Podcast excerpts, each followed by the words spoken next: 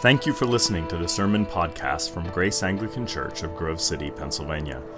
Our goal in every sermon is to proclaim the bold truth of the Word of God, especially the undiluted grace of Jesus Christ.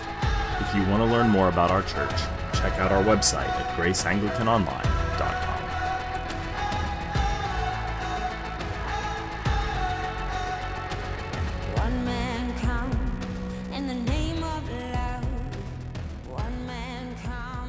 Help us, Almighty God, on this Ash Wednesday to eat the ashes. In Jesus' name, Amen. You may know that there is a very nasty stomach bug that's going around. It recently chose me, uh, and everyone in my family except Cora. Uh, either we are all the elect or she is. I'd like to think she is.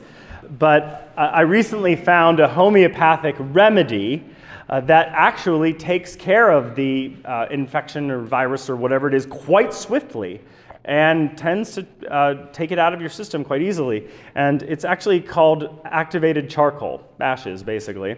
Uh, you eat it in pill form, and it, uh creates what they call adsorption, adsorption with a D, uh, meaning that kind of ashen compound has uh, very coarse edges to it, and it tends to uh, attract and attach itself to all of the kind of diseased material in your system and essentially flushing it out of your system.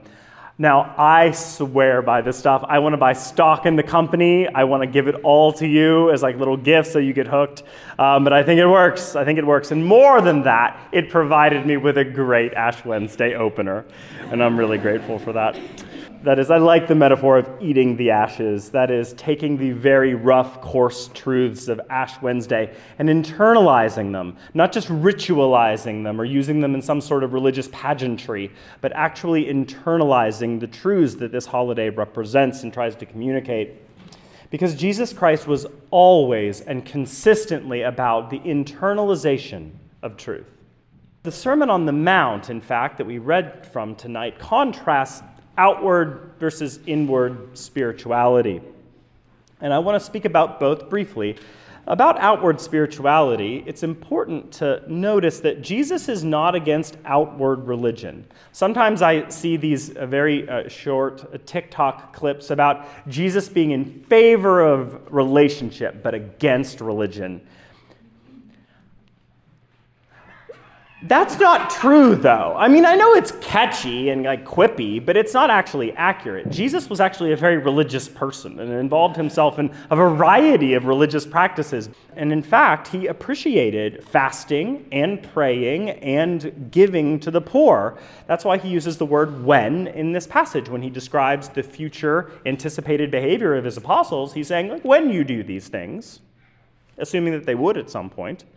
And Jesus himself embrace these practices in his own behavior, right? He fasted 40 days in the wilderness. He prayed both in private and in public.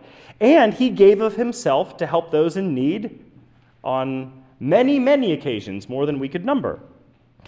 And so Jesus isn't so much against religion or even outward practices of religion, he's against outward pretense that is disconnected from internal realities or often contradictory to internal realities.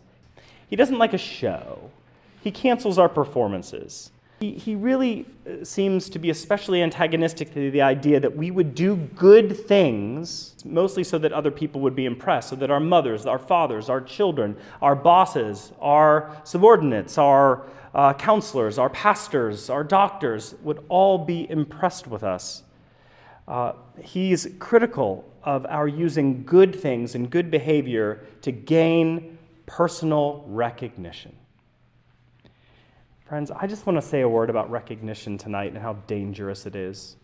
Our need, our craving for recognition. It can be a narcotic that takes the edge off of our insecurity. Our need for constant recognition. Um, you know, do you see me? Do you understand what I contribute to this project, what I am to this team, who I am in this company, what I am to this institution? Don't you understand what would happen if I left? Everything would fall apart, right?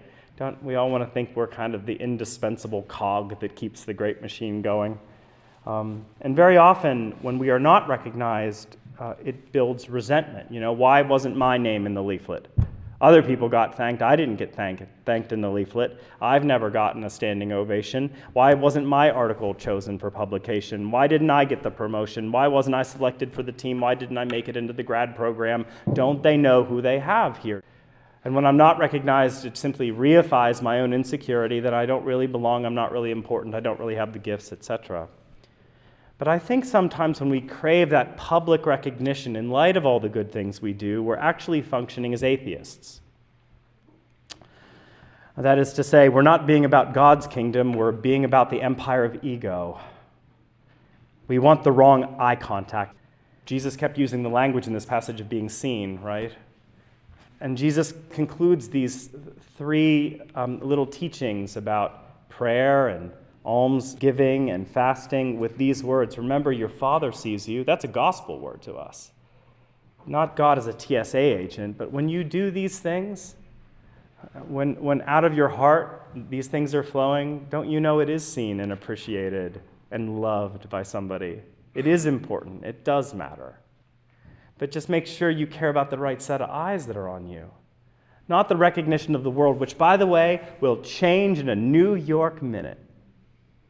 The minute you do something to cross them, or the minute something else takes their attention, you won't get the recognition anymore. More than that, if you crave recognition, it'll never be enough. There will never be enough audiences in the world to give you that kind of acclaim to fill that need, that void.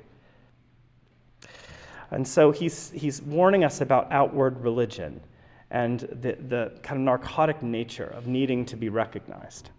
And then he talks about sort of the inwardness of these things, when you do things in secret, because it's just your heart expressing itself to God, when you do these things so that nobody knows who should get the credit. Because, you know, Jesus believed that uh, sin um, and righteousness never really begin with action, they begin in the chamber of the heart. They begin in motives, feelings, thoughts, the imagination, the unseen universe of who you are. Well, the Old Testament agrees, unsurprisingly, with Jesus. He gets a lot of his ideas from that big chunk of Scripture, believe it or not. And, uh, and the Old Testament uh, has this notion that um, external religion is fine so long as it's connected to and flows from the internal reality. But if it doesn't flow from the internal reality, not only does it not mean anything to God, it's an affront to God. Uh, and that's why Deuteronomy 10 uh, which is a great legal document, but it says this in a very um, invasive way circumcise not just your body, but your heart. 1 Samuel 16, when they were trying to choose a king, and people wanted the tall, handsome, ha- handsome lads, and God has another idea. He says, Look, man sees the outward appearance, but the Lord looks upon the heart, right? Uh, Psalm 40 Sacrifice you did not desire, but your law is written within my heart. Jeremiah 31, the proof of the new covenant landing in somebody's life is that the law will now be taken from tablets of stone and written on the fleshy tablets of the human heart. That's why Thomas Cranmer, the genius behind our prayer book, uh, wrote in a prayer for the second Sunday of Advent that we would eat the Bible. Do you remember the prayer? That we would read, mark, learn, and inwardly digest the word so that it would be fully part of us, completely incarnated within us. So Jesus thought that true spiritual health is not no externals, but that the external would flow from the internal, and both would be in agreement. That motives would match maneuvers, that the insides would match the outsides. Enter Ash Wednesday. Ash Wednesday has, believe it or not, deep, deep Bible roots. Because in the Old Testament, it was very common to uh, visualize and physically demonstrate your inward condition. And so when people felt that they could see themselves honestly, when they hit their step 1AA place of powerlessness, what did they do? Uh, they felt it on the inside, and they would often express it on the outside by taking um, mud or taking ash and smearing it into their skin. Now, why would they do such a thing? That sounds sort of um, barbaric, and uh, you know that's what people did in the Bronze Age when they didn't understand, you know, how to communicate their feelings or something. Maybe and maybe not. If you understand what they were doing, they were actually um, tracing that impulse back to Genesis. because in the Genesis account, humanity was made from the material of the earth, right? Uh, and so it was a way to recognize mortality. Uh, from dust uh, we came, and from dust we shall return. And so it was a way of remembering that physically with your body. And it was a, a way of uh, remembering also that you have been sooted. You're, something about your nature has been polluted, and you're demonstrating that on the outside of your body. That was what they did. That's really the reason we use ashes tonight is to remember two things. We are covered in frailty and we're covered in flaws, and that's true of everybody in this room. We're covered in frailty and we're covered in flaws. Frailty meaning mortality that um, we are people of great dissipation, right? Everything dissolves. Our health dissolves. Um, everyone we hug is withering. Everyone that we hate is withering. The institutions that we pour our life into uh, will not be what they are in 20 years. These things are in constant flux and constant change. Um, and very often, the things that we want to hold on to the most uh, slip, away from us the easiest. And so we are, uh, we are frail and more frail than we could possibly ever imagine. And by the way, some of you know this because of sudden sickness in your life. Sudden illness will prove to you how uh, weak we all are, right? Because it only takes a very, very small, minuscule, microscopic virus to totally change your life in one day.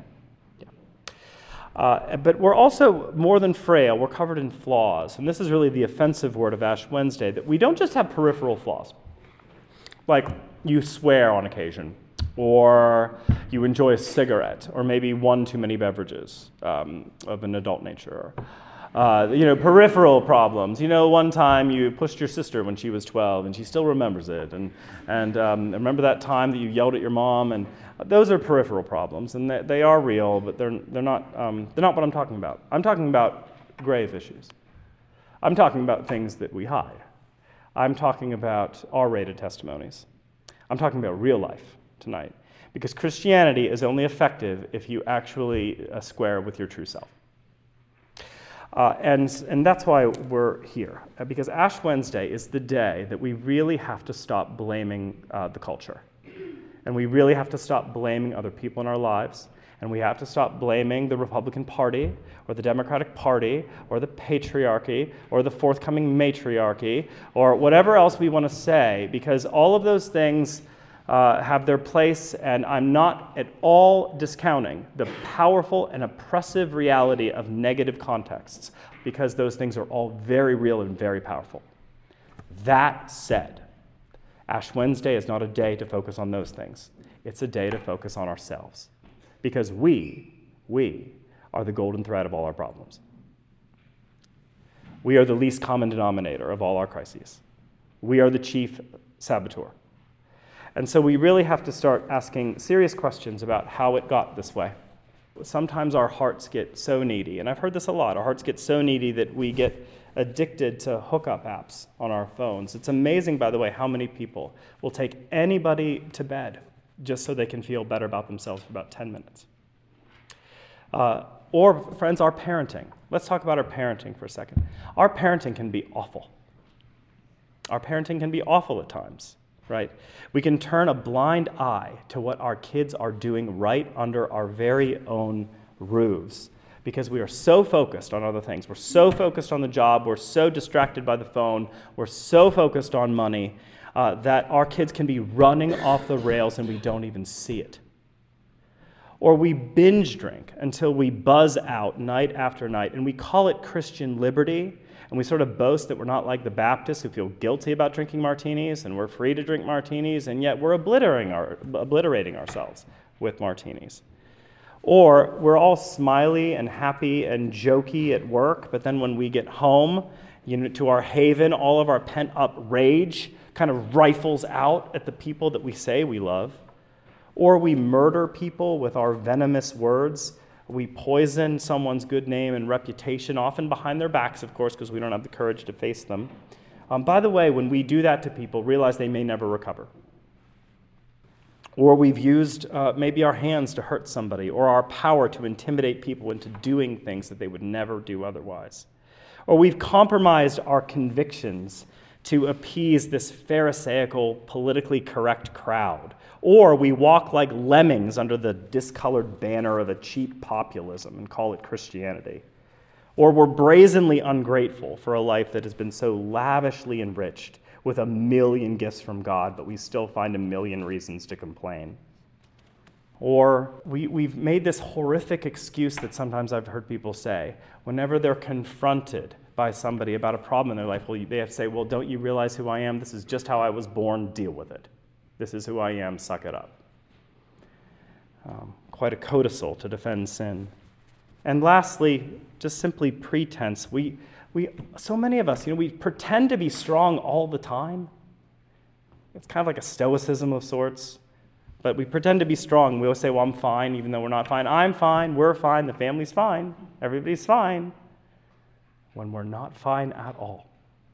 So Ash Wednesday comes knocking at our door, every single one of us, whatever our problems, whatever our sins, and says essentially, cover yourself now in the lowest elements. Represent yourself physically, the way your heart has become conditionally.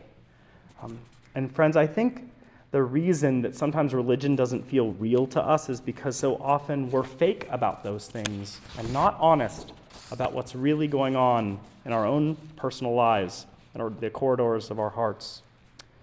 And so Ash Wednesday has this very difficult message of publicly acknowledge your frailty and publicly acknowledge your flaws. And no one wants to do that. In fact, the world is telling you just the opposite. Ash Wednesday runs completely uh, concurrently to the world. The world says, no, parade your power, celebrate yourself. You're perfect in every way, just the way you are, except if you disagree with me, right? Um, but you're perfect. And the only monarch you have in your life is yourself. You're under your own self rule and no other. Christians say no to that. We say that's ridiculous, stupid, and pathological um, because it's obviously not true. We talk about sin in this place not because we hate ourselves, but because we believe in our innate dignity, and sin is an affront to our dignity and contrary to God's own design for us. So tonight we offer the opportunity to wear ashes on the outside as a public confession, not as pageantry, but as a public confession. In essence, we're saying the ashes on the outside represented eaten ashes within the inside. That is, we must receive the inward effect of those outward ashes. An effect and an admission that goes something like this I'm frail and I'm flawed. But one more thing those ashes will be made on your forehead tonight in the form of a cross, which means I may be frail, I may be flawed, but because of the love of another, I am forgiven as frail and as flawed, known and loved at the same time. Uh, by the way, that's the recipe for any spiritual renaissance the admission of frailty, the admission of flaws, and the admission of forgiveness.